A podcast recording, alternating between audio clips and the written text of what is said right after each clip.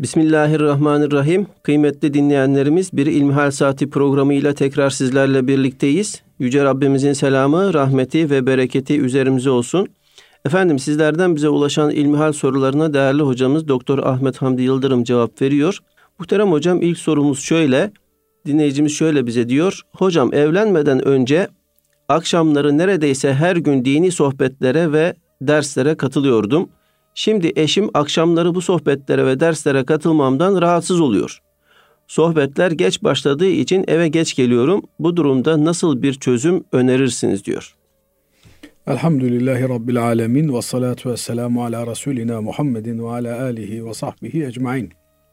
Şimdi tabi bu noktada bizim çözüm önerilerimizden daha ziyade işin uzmanları tarafından, aile danışmanları tarafından, psikologlar tarafından değerlendirilip onların çözümlerine müracaat edilmesi gerekir. Mamafi bununla beraber temel olarak söyleyebileceğimiz bir takım mevzular var. Bunların başında insan dini hayatını her gün tekamül ettirmelidir. Yani dini bilgisini ve o bilginin hayata aksettirilmesini günden güne artırarak sürdürülebilir bir dini kalkınma programı içerisinde olması gerekir. Binaenaleyh bunun olmazsa olmaz şartlarından biri de gündelik olarak yapılacak insanın kendisini ilim cihetiyle artırabileceği okumalar, çalışmalar, sohbetler vesaireler gelmektedir. Bir yandan da tabii evlendikten sonra insanın farklı sorumlulukları da başlamaktadır. Evlenene kadar belki sorumluluk alanımız bir nokta dar iken evlendikten sonra bu sorumluluk alanımıza hanımımız da dahil olmakta, eşimiz de dahil olmakta. Dolayısıyla onun ihtiyaçlarını da gözetmek durumundayız.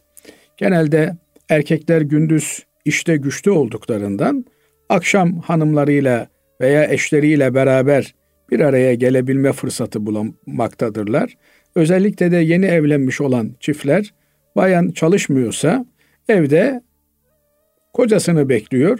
Akşam olduğunda kocasının gelmesini hasretle gözlemliyor. Kocası da gelmeyince haklı olarak bu kadıncağız tereddüt ediyor, tedirgin oluyor. Acaba diyor. Burada e, kocasının eve erken gelmesini isteyen kadının aslında ne demek istediğini anlamak lazım. O eğer bir faaliyet yapacaksak bunu beraber yapalım.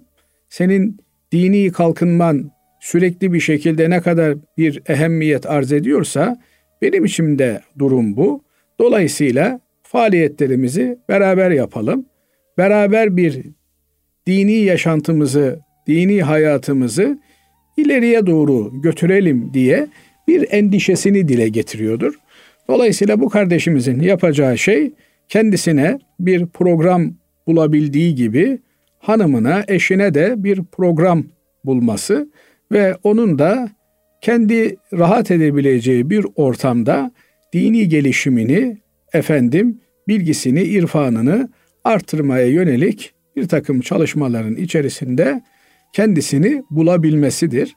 Eğer bir insan meşgul olursa, meşguliyeti onu tatmin ederse, sevdiği, hoşlandığı işi yapabilirse o zaman onun gözü başka bir şey görmez. Ama eğer avare ise, boş ise, efendim yapacak bir iş bulamıyorsa kendine, istediği, hoşlandığı bir takım şeylerle meşguliyet içerisinde değilse, o zaman hep gözü farklı alanlarda olur. Burada da hanım kardeşimiz eğer bir meşguliyet içerisinde kendisini bulabilirse ki yapabileceğimiz yüzlerce binlerce iş var. Bir Müslüman olarak e, sosyal bir kişilik sahibi bir insan olarak insan kendisine, çevresine, etrafına duyarsız kalamaz. Muhakkak surette eğer kadınsa da daha fazla iletişim kurma imkanına sahip mahalledeki, binadaki, efendim semtteki kadınlara, çocuklara yönelik programlar yapılabilir. Onlarla beraber bir takım okuma programları icra edilebilir. Efendim sokak kedilerinden tutun da insanların farklı farklı ihtiyaçlarını karşılamaya yönelik aslında Cenab-ı Allah'ın kullarına, yarattıklarına hizmet maksadı taşıyan birçok faaliyetin içerisinde insan olabilir. Bu faaliyetleri görebilmek, bunların bir parçası haline gelebilmek de bir lütfu ilahidir. Ama eğer insan sabahtan akşama kadar e, evde bekliyor ve akşam da e, eşinin gelmesini gözlemliyorsa o zaman ona efendim ona göre muamele etmek lazım.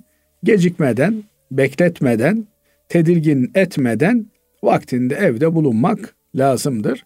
Şunu da unutmamak lazım. Anadolu irfanının güzel bir sözü vardır Basri Hocam. Eve lazım olan çameye haramdır derler.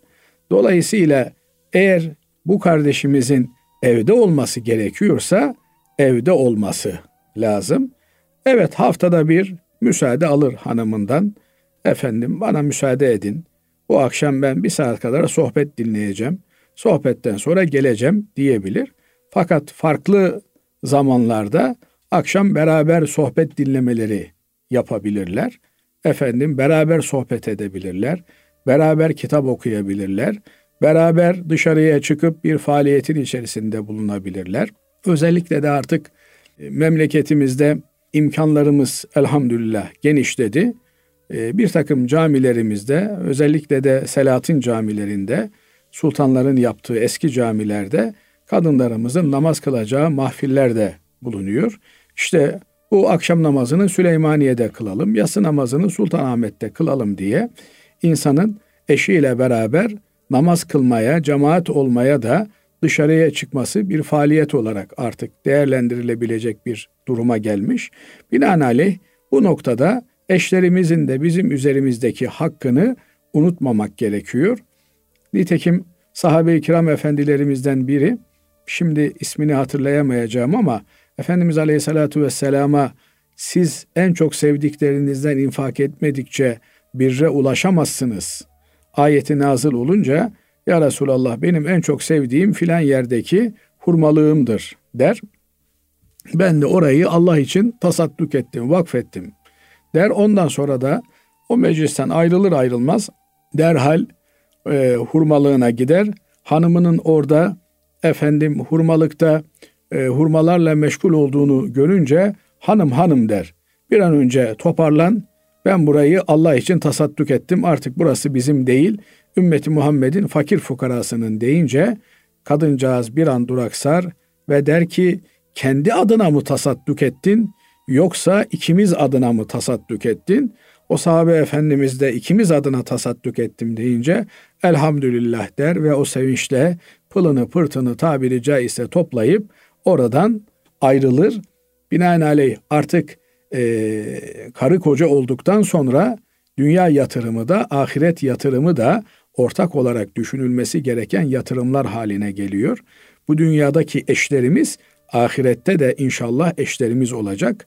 Fakat bunun olabilmesi için her iki tarafın da imanla bu dünya sürgününü sonlandırabilmesi gerekir.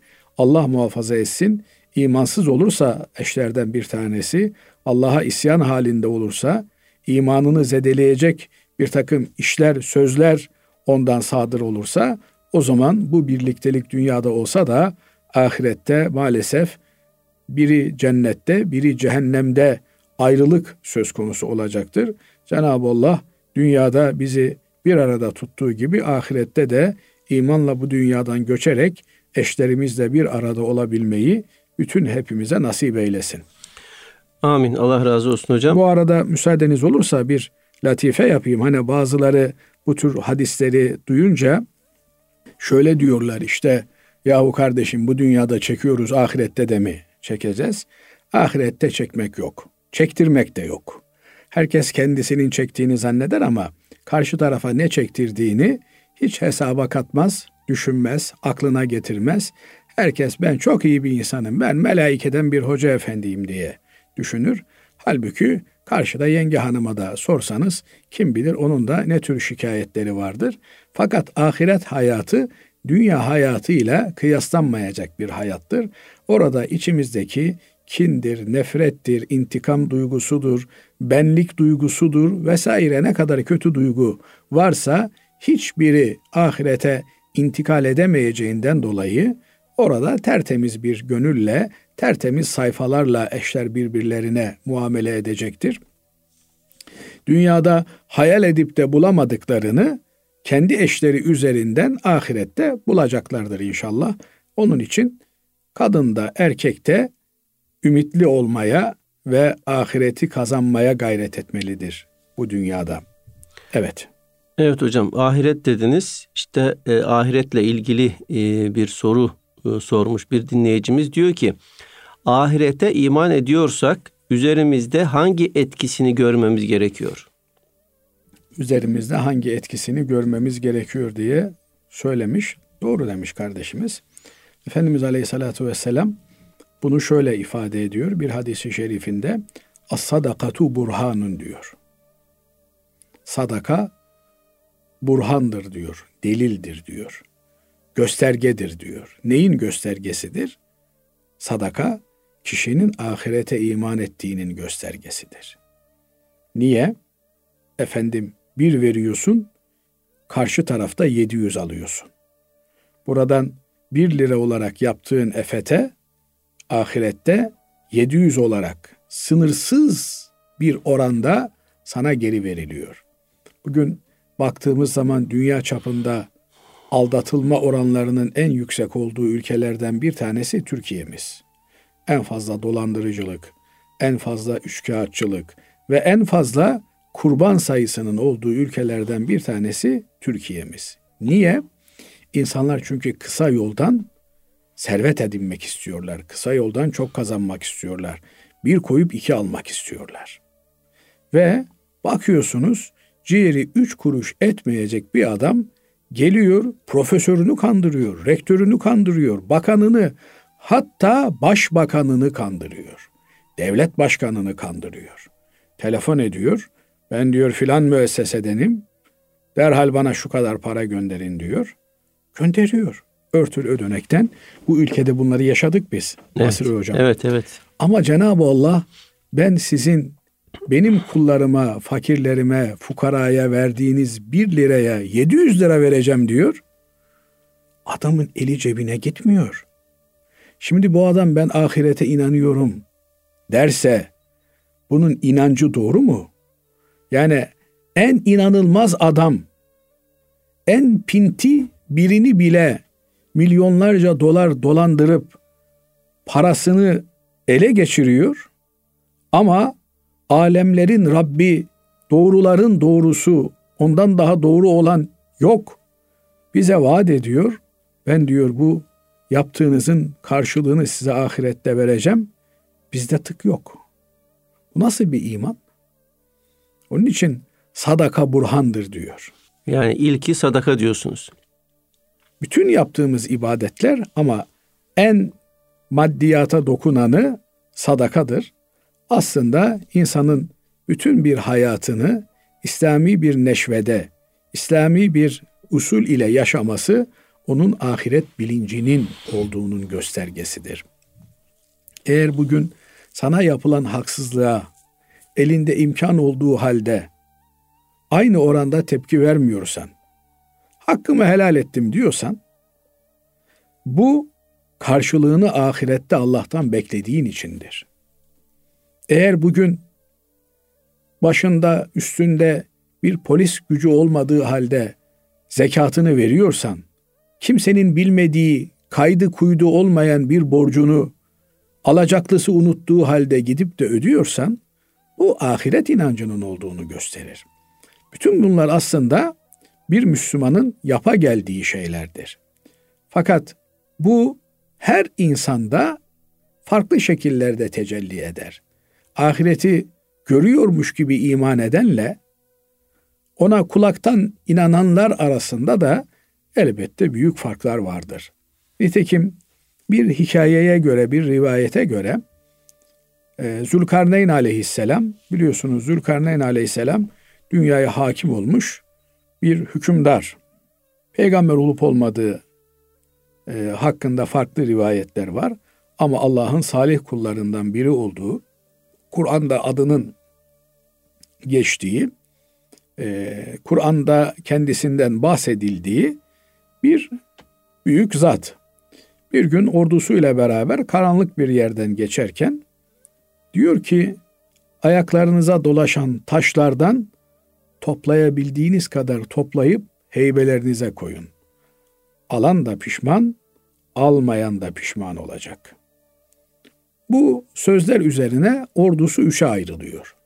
Bir kısmı ya diyor alsak da pişman, almaksak da pişman. Ne lüzumu var diyor almaya diyor. Bir grubu ya alalım bakalım neyin nesiymiş diyor. Bir grubu da bize hükümdarımız alın dedi. Alabildikleri kadar alıyorlar. Her taraflarını dolduruyorlar. O karanlık yerden geçip aydınlığa çıktıklarında ise bakıyorlar ki o topladıkları şeyler nadide mücevherlermiş. Tıka pasa alan bile niye daha fazla almadım diye hayıflanıyor. Hiç almayan yahu bari birkaç tane alsaydım diye hayıflanıyor. Şimdi bu dünya böyle bir karanlık geçit. Burada bir sürü sevap biriktirebilme imkanımız var. Başta ben kendime söylüyorum bunları. Bu sevapları biriktirebilenler ne kadar biriktirirse biriktirsinler yine daha fazlasını yapma imkanları olduğu için yapmadıklarından dolayı hasret çekecekler. Ah vah edecekler. Binaenaleyh bugünden tezi yok. Ahiret inancımızı o teorik itikadı pratiğe dökmenin ve ahirete inanan insanın hal ve hareketlerine uygun davranmanın gereğini anlamamız lazım. Nitekim Cenab-ı Allah Peygamber aleyhissalatü vesselam Efendimizin bizler için en güzel örnek olduğunu, üsve-i hasene olduğunu beyan ederken Allah'a kavuşacakları günü hasretle bekleyenler içindir diyor. Yani eğer sen Allah'ın huzuruna varacağının, Allah'ın huzurunda hesap vereceğinin bilincindeysen bugün kimseye haksızlık etmezsin. Bugün elinde olan imkanları kötü bir şekilde kullanmazsın. Herkesin bir iktidar alanı var Basri Hocam. Öğretmenin sınıfta bir iktidar alanı var. Efendim çavuşun mangasında bir iktidar alanı var. Zanaatkarın yaptığı işte bir iktidar alanı var. Mağaza sorumlusunun mağazasında bir iktidar alanı var. Bir aile reisinin kendi ailesi içerisinde bir iktidar alanı var. Herkesin büyüğün küçük üzerinde, küçüğün efendim bir karınca üzerinde, herkesin güçlü olduğu, karşısında zayıf olan insanlara karşı bir güç gösterisi yapabilme imkanı var. Fakat güçün üstünde asıl güç sahibi olanın Allah olduğunu düşündüğünde bu insan hani cuma selamlığında sultanı karşılayan halk gururlanma padişahım senden büyük Allah var diye bağırırlarmış. Yani padişah astığım astık, kestiğim kestik, benim sözüm her yerde dinleniyor, benim sözüm her yerde geçiyor diye ahkam keser. Fakat neticede yaptığı her şeyin hesabını Allah'ın huzurunda verecek. Benimle padişahın, benimle basit bir çocuğun Allah katında hiçbir farkı yok. Hepimiz Allah'ın kullarıyız. Dolayısıyla acı sahnelerden biri şu değil midir? Kendi çocuğuna bir şey verirsin de komşunun çocuğu hasretle bakar. Allah katında senin çocuğun onun çocuğu diye bir ayrım yok. Çocuk mu çocuk. Eğer kendi çocuğunu değil de komşunun çocuğunu sevindirebiliyorsan bunun bir karşılığı var. Elbette kendi çocuğunu da üzmeyeceksin, ağlatmayacaksın. Ama çocuk bu. Benim onun çocuğu diye bir ayrım yapamazsın.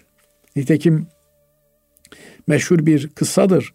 Sultan Selim e, bir gün ustalara kızar ve hepsinin idam edilmesini emreder. Derhal Şeyhülislam huzura çıkar bu yaptığının yanlış olduğunu söyler padişaha. Sultan Selim hiddetli bir padişah. Ne zamandan beridir Şeyhülislam efendiler devlet işine karışır oldular deyince sultanım der.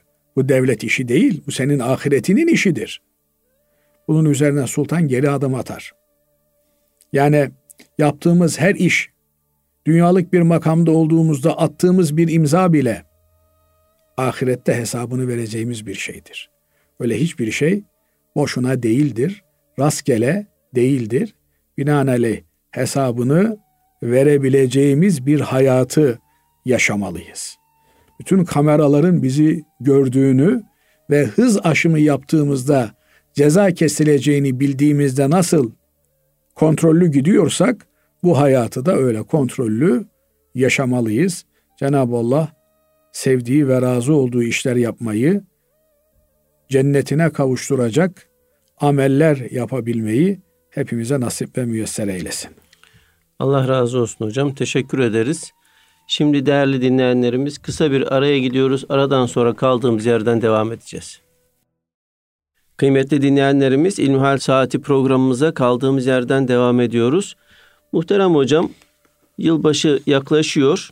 E, yılbaşı ilgili olarak şöyle bir soru bize gönderilmiş. Yılbaşında hindi kesmek, piyango bileti almak ve kutlamalar yapmak caiz midir? Ayrıca iş yerimiz çerez kolisi dağıtacakmış. Almalı mıyım? Alıp da e, başkasına mı vermeliyim diye soruyor dinleyicimiz. Evet. Müslümanın yılbaşısı da yıl sonu da hicri takvimle gelir ve gider.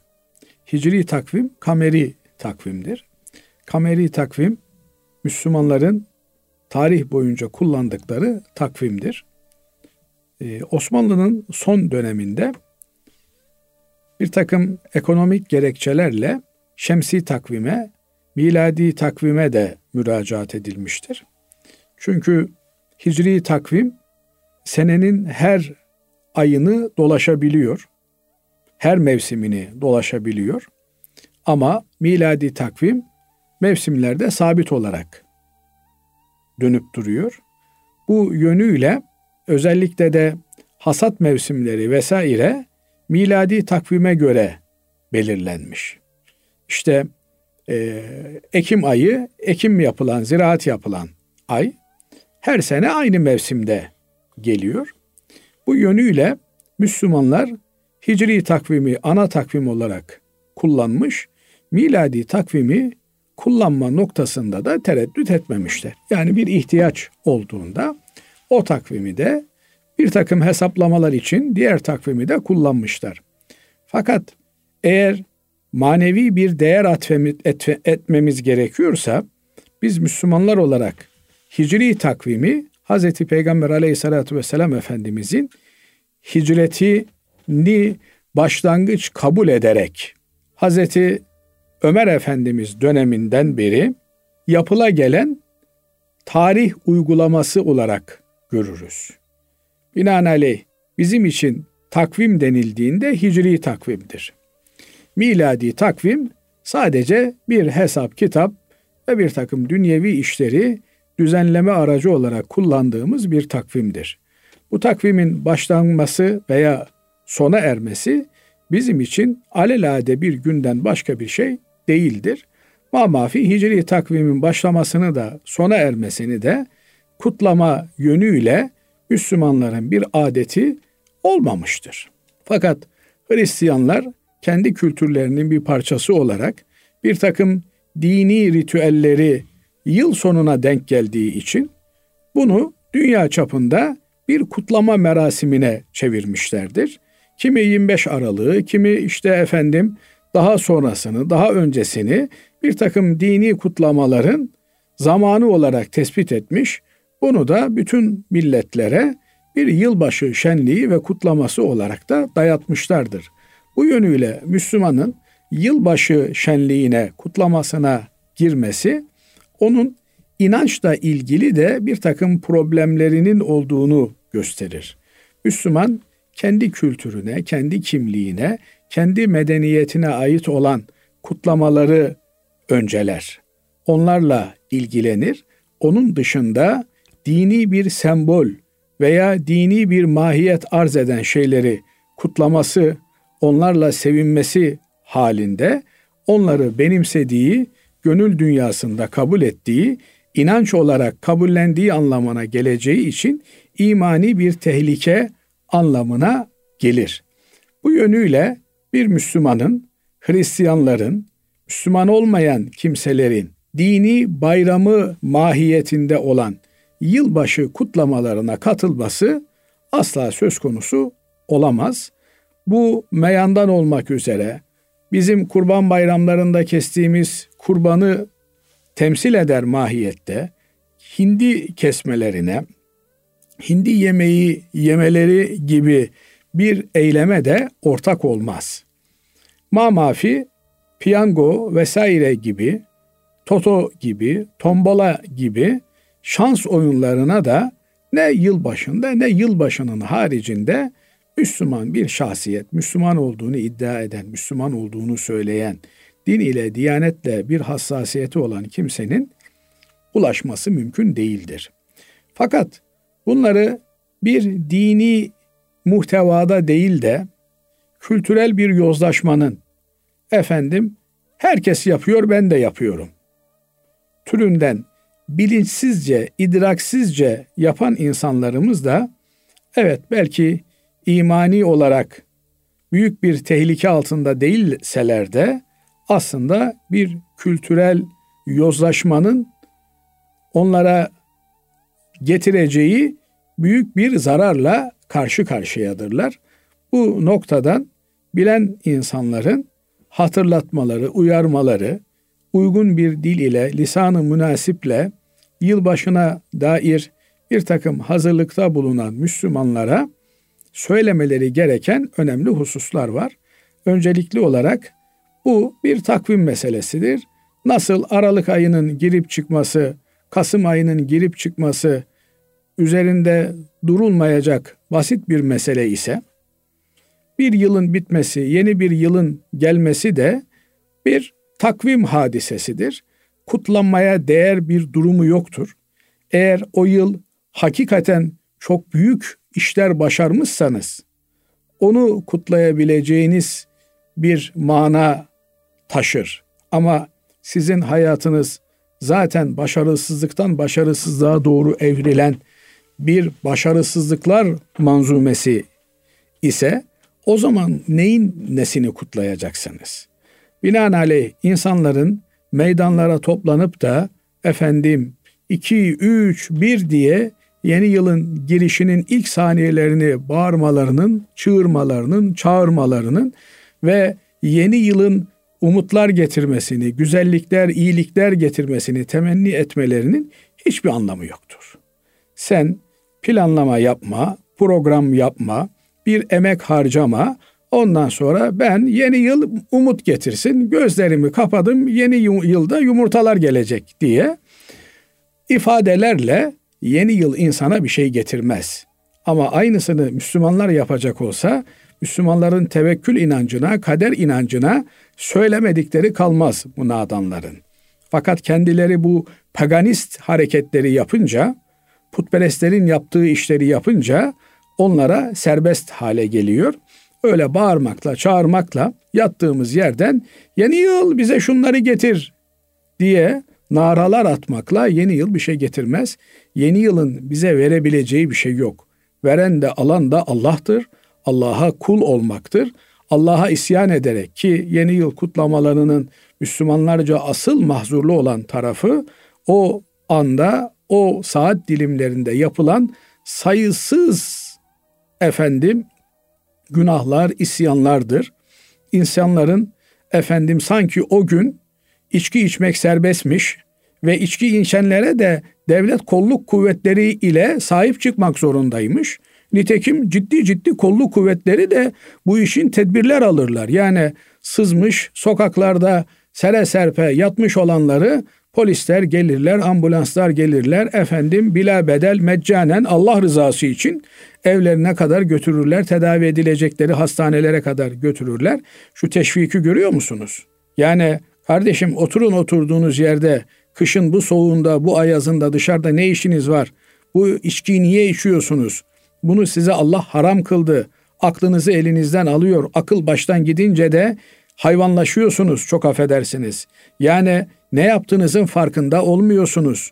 Öyle sahneler ortaya çıkıyor ki insanlar kendi manzaralarını gördüklerinde kendilerinden nefret ediyorlar. Yani aklı başında bir insan buna nasıl müsaade eder? Zaman zaman zaten tanıklık da ediliyor. Yani biri içen arkadaşına mani olmaya çalışıyor. Aman diyor, dur diyor, ileri gitme diyor, yapma diyor. Bundan sonrası rezillik olacak diyor.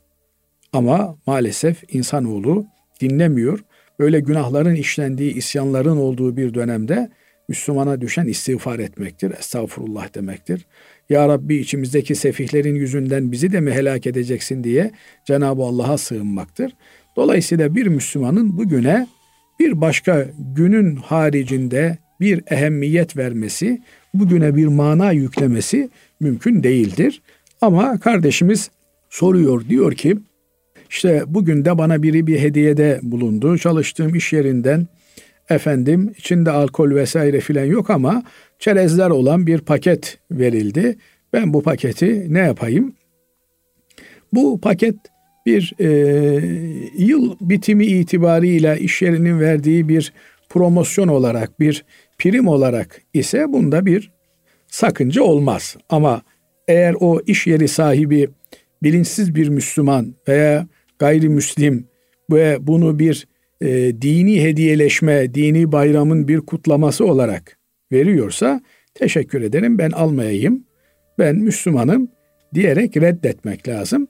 Bence bu kardeşimize de düşen doğru olan hareket kardeşim ben teşekkür ederim ben Müslümanım ben almayayım. Yok illa verecekseniz yılbaşından iki hafta sonra verin. Niye illa yılbaşı gecesi veriyorsunuz? Yılbaşı gecesi efendim çerez yiyerek, içki içerek televizyonların başında nahoş sahneleri seyrederek geçirmemizi mi istiyorsunuz diye tepkisini ortaya koyması gerekir. Binaenaleyh bir Müslümanın ya ben bir şey yapmıyorum işte çoluk çocuk çekirdek çitliyoruz, çay içiyoruz, öyle yılbaşını geçiriyoruz diye bir söylemde bulunması da doğru değildir. Kardeşim 29 Aralık'ı nasıl geçirdinse 31 Aralık'ı da öyle geçirirsin. 29 Aralık'ta çekirdek çitliyordu isen 31 Aralık'ta da çitlersin. Yok çitlemiyordu isen 31 Aralık çekirdek çitleme gecesi değil Müslümanlar için. Diğer geceleri nasıl geçiriyorsan öyle geçirirsin. Sana 20 Aralık'ta gelmeyen hediye paketi 31 Aralık'ta da gelmesin istemiyorum demek lazım. Sonra şöyle bir yanlış anlayış var. Yani biz bize verilen her şeyi kabul etmek zorunda değiliz. Bize uzatılan her parayı alıp cebimize atmak zorunda değiliz. İnsanlar bazen böyle bir ikilemde kalıyorlar. Kendilerini her verilen promosyon parasını almak, her hediyeyi kullanmak. Ya kardeşim adam para vermiş, çekirdek vermiş, leblebi vermiş, niye almayayım? Eh bazen almamak lazım. Almamayı bilmek lazım, reddetmeyi bilmek lazım. Yani e, kusura bakmasın değerli dinleyenlerimiz, hayvanlar bile her otu otlamıyor. Bakıyor, yararlı olanını otluyor. Kendi karnı doyduktan sonra da efendim nasıl olsa beleş diye bütün otları otlamaya kalkmıyor. Bir Müslüman da az buçuk şuurlu olmalı. Her önüne konanı yememeli. Her eline verileni de almamalı. Niye bunu bana veriyor? Bunu almam helal mi, doğru mu diye düşünmeli. Cenab-ı Allah hakkı batıldan, iyiyi kötüden ayırabilecek bir basireti cümlemize nasip eylesin. Allah razı olsun hocam. Efendim şimdi e, şöyle bir şey aklıma geldi. Bizi Avrupa'dan da çok dinleyicilerimiz e, dinliyor, dinleyenlerimiz var. E, bu Hristiyanların, gayrimüslimlerin bayramlarında böyle ortak çalışanlar, genellikle işte Müslümanlar Hristiyanların işte Noel'ini tebrik ediyorlar. Veyahut da Yahudilerin bugünlerde bir e, bayramı var. Bir Müslümanın yani idari pozisyonda olanlar var. İdari pozisyonda olmayanlar var. Yani e, beraber ihtilat halinde yaşanılan ülkelerde nasıl bir tavır takınması lazım? Müslümanca tavır takınması lazım. Şimdi ahiret inancının göstergelerinden bahsediyoruz ya. Bir insan devlet başkanı da olsa, efendim bir semtte çöpçü de olsa Allah'ın huzuruna aynı şartlarda çıkacak. Devlet başkanına, padişaha, hükümdara, krala, ekselanslarına ahirette kırmızı halı döşemeyecekler. Orada onlara devlet başkanı oldukları için VIP muamele yapmayacaklar. Dolayısıyla herkes yalın ayak cız cıbıldak huzuru ilahiyeye çıkacak. Ayşe validemiz soruyor ya Resulallah diyor. İnsanlar çıplaksalar birbirlerini görünmezler mi? Yok diyor. Kimsenin birbirine bakacak hali yok. Yani kral da buna dahil, padişah da buna dahil. Dolayısıyla ben kralım, benim sorumluluklarım var. Evet, senin de Allah'a karşı sorumlulukların var. Dolayısıyla sen dünyadaki iktidarın devam etsin diye yaptığın hareketlerden Allah katında tek başına sıradan kul Ahmet olarak hesap vereceksin. İş böyle olunca bir gayrimüslim benim efendim kurban bayramımı kutluyor, tebrik ediyor, Ramazan bayramımı tebrik ediyor. Teşekkür ederim.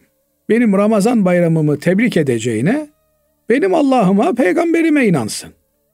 Benim kurban bayramımı laf olsun diye ağız ucuyla tebrik edeceğine dini mübini İslam'a iman etsin. Yani şimdi kurbanımı tebrik ediyor, Ramazanımı tebrik ediyor. Oh aman Allah'ım ya Rabbim ne Müslüman adam. Diyemem ben onun için. Yani böyle bir kriter yok. Binaenaleyh o benimkini tebrik ediyor. Ben de onun bilmem ne bayramını tebrik edeyim. Edemezsin kardeşim. Bir Müslüman bir gayrimüslimin dini bayramlarından dolayı onu tebrik edemez. Niye? Yahu kardeşim sen adama sen yanlış yapıyorsun. Senin gittiğin yol yol değil. Sen alemlere rahmet olarak gönderilmiş Muhammed Mustafa sallallahu aleyhi ve sellemin peygamber olduğunu kabul edip onun dinine girmedikçe, kendi yanlış itikadından vazgeçmedikçe cennete giremezsin. Allah'ın sevdiği bir kul haline gelemezsin demen lazım gelirken o ne güzel maşallah sizinki de güzelmiş efendim diyerek güzellemeler yapma lüksü yok bir Müslümanın. Kardeşim en azından sus. Sessizce geçir. Kalkıp da efendim benim fabrikada ben patronum kardeşim olmaz benim fabrikamda şu da çalışıyor, bu da çalışıyor, şu dinden insan da çalışıyor, bu dinden insan da çalışıyor. Ben onlara da saygı duymalıyım. Saygı duymak ifadesi dinine, inancına saygı duymak değildir. Onun da bir dini inanca sahip olması hakkı olduğunu kabul etmektir. Yani adam Hristiyan, Hristiyanlığını yaşama hakkına sahiptir. Yahudi, Yahudiliğini yaşama hakkına sahiptir. Efendim filan inançtan inancını yaşama hakkına sahiptir. Fakat ben senin efendim e, Şintuizmine saygı duyduğum an o zaman benim Müslümanlığım gitti demektir. Evet eğer sen Şintuistsen kendi inancını yaşama hakkına sahip olduğunu ben söylerim. Sana karışmam. Zorla silahı çekip Müslüman olacaksın diye asla yanlış bir hareketin içerisine girmem, girini de tasvip etmem. Ama kusura bakma kardeşim yani ben seni tebrik ettiğimde, ben sana efendim işte bugününüz hayırlı olsun dediğimde onu kabul etmiş sayılırım. Dolayısıyla sen yarın öbür gün demez misin yahu Müslüman komşum Ahmet de beni tebrik ederdi ya Rab. Ben ne bileyim bu işlerin yanlış olduğunu. Yani düşün bir Müslümanla bir gayrimüslim 20 senedir komşuluk yapıyor. Bir kere dememiş ki ya kardeşim bak gel Müslüman ol. Gel Müslüman ol kurtul. Bu gittiğin yol yol değil.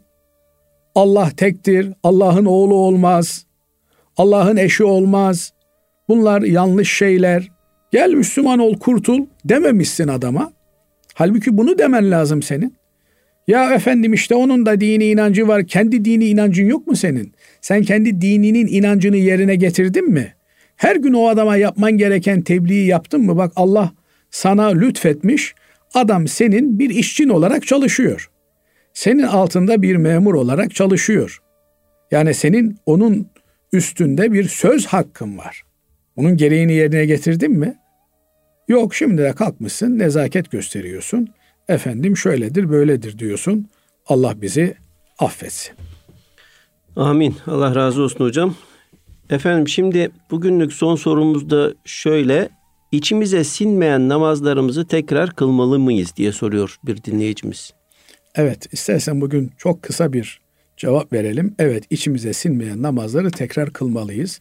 Eğer bir adam namazını kendi kabul etmiyorsa, yani onun namazının Allah tarafından kabul edileceğini nasıl söyleyebiliriz? Binaenaleyh içimize sinmiyorsa bir ibadet onu tekrarlamamız lazım. İşimize sinecek bir şekilde eda etmemiz lazım. Cenab-ı Allah doğru ve düzgün iş yapabilmeyi, amel edebilmeyi hepimize nasip ve müyesser eylesin. Allah razı olsun hocam. Çok teşekkür ederiz. Kıymetli dinleyenlerimiz bugünkü İlmihal Saati programımız burada sona eriyor.